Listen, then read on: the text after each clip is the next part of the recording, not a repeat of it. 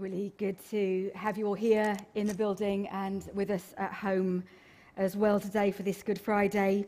We started the service at the end of the story, the final eternal end when Jesus, the Lamb who was slain, will be worshipped at the end of time into eternity. He is worthy. And we focus on the events of the cross today, knowing the end of the story. Sunday is coming. We know that a death leads to a resurrection. But as we look to the eternal end, and as we glance ahead to what we know of Sunday, I want to just rewind one stage further and enable us to sit here just for a few minutes. One interesting thing about the cross and the resurrection is that it is a three day story. We're going to wake up tomorrow having reflected on the cross, having thought about Jesus' sacrifice here today, and it won't be Easter Sunday yet. There's another day in between. The world around us will get up tomorrow and get on as normal. People will be rushing to the supermarket for their last minute eggs, to collect their legs of lamb for Sunday dinner. But for us as Christians, what do we do with this day in between? We kind of know what to do today. That's why we're here. A focus on the cross. We know what to do. We know what to think about on Good Friday. And we know what to do on Sunday, the day of hope and celebration. But what about Saturday? What about the day in between? The day where nothing happens. The day sandwiched in between the days when everything happened. There's only been one day in the last 2,000 years where not one person on the earth believed that Jesus was alive, this in between day. The Bible is full of Friday and Sunday, but we're told very little about Saturday. The only detail given is about guards being posted to watch the tomb, Matthew 27. The next day, the one after preparation day, the chief priests and the Pharisees went to Pilate. Sir, they said, we remember that while he was still alive, that deceiver said, After three days I will rise again. So give the order for the tomb to be made secure until the third day. Otherwise, his disciples may come and steal the body and tell the people that he has been raised from the dead. This last deception will be worse than the first.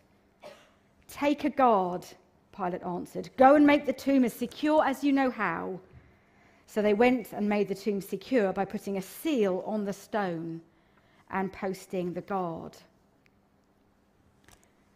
Jesus had said he was going to rise on the third day. So the order was given to secure the tomb until the third day in case any of his followers came to steal the body.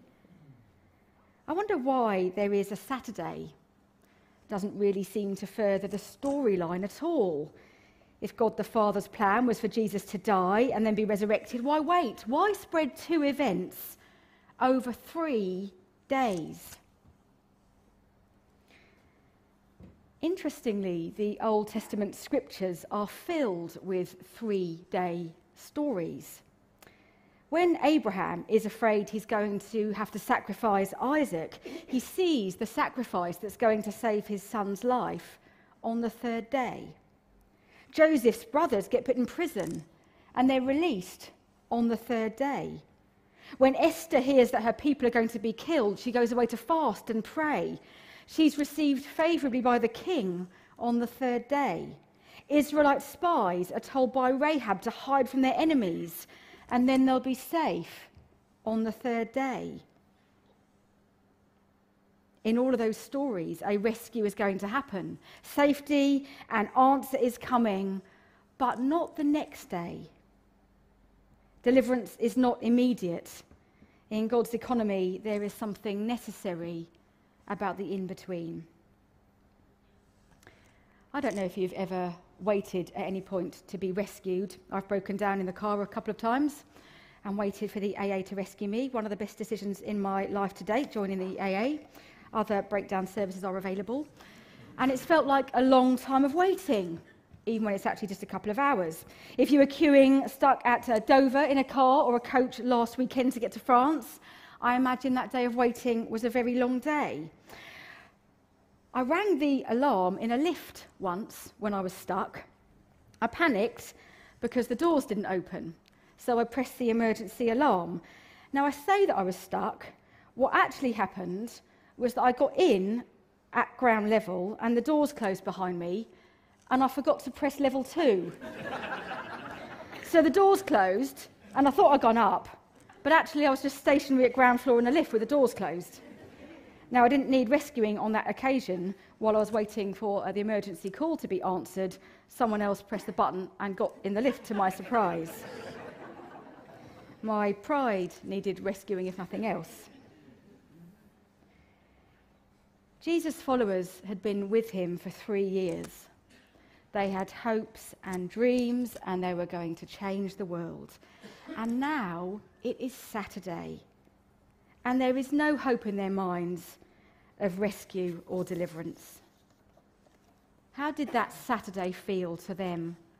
The horror of Good Friday had passed, but the hope of Easter Sunday was nowhere to be seen just the non event of this nameless in between day a dead man in a tomb, pain and disappointment. The problem with third day stories is that you don't know it's the third day until the third day. For the disciples, Saturday was hopeless because they had no idea about Sunday. Now we know how the story ends. We know the end end and we know the Sunday end. But actually, for us all, we live sometimes in that in between day. In the widest sense, we live in the now but the not yet of the kingdom. Jesus has come, forgiveness is here, salvation is free, but he won't come again in, until his fullness, and we face that final enemy of death. Things will not be put right until Jesus comes again. Then we will sing, he is worthy, the Lamb who was slain. There's something in between for every believer, knowing that our heart's true home is with Him, but that we're not there yet. Sometimes the reality of Saturday is very real in our own lives too. Grappling with unanswered prayer, wrestling with disappointment and pain, wondering where God is. I said that Saturday is the day where nothing happens. That's not quite true. Silence happens on Saturday, and choices are presented on Saturday. After the nightmare of Friday, what do Jesus' followers do the next day when they wake up? Well, I'm guessing that they remember. That's what we do when someone's died, isn't it? we get together and we replay old memories. We remember what someone said and what they did. What do we do on the Saturdays in our lives? There are some choices presented to us in that silent place. We can choose despair. We can choose denial, pretend it's not there, refuse to believe it, not deal with it. But there is another option we can choose to remember and we can choose to wait. To remember him, what he said and what he did, and to wait for him, and to trust that deliverance and rescue might not be coming that day, but it is coming. There's something important about the in between day of waiting, not rushing straight to that third day. Oscar Romero, a martyred bishop in the Catholic Church, said this there are many things that can only be seen through eyes that have cried. Rescue is coming, and we will see it differently because of our experience of Saturday. The disciples' experience of the horror of seeing Jesus crucified and that day of waiting would change them forever. We might not have written the script in that way, but in God's economy, a three day story was all a part of the plan. So let's not leave here and then go into neutral until the celebration on Sunday. Let's keep reflecting on the wonder of the cross as that beautiful song said to us nothing to be bought, nothing to be sold, a gift that's free. And where do we sit? with this beautiful mystery. Let's sit with his sacrifice today, and let's sit in Saturday tomorrow. It is a three day story for a reason. From a human point of view, we think of the miraculous day as Sunday, but maybe a great miracle is happening on Saturday too. The miracle of Sunday is that a dead man lives. The miracle of Saturday is that the eternal Son of God lies dead. He dies, he lays in the tomb for the whole of that day. We choose to remember, we choose to trust, and we choose to wait.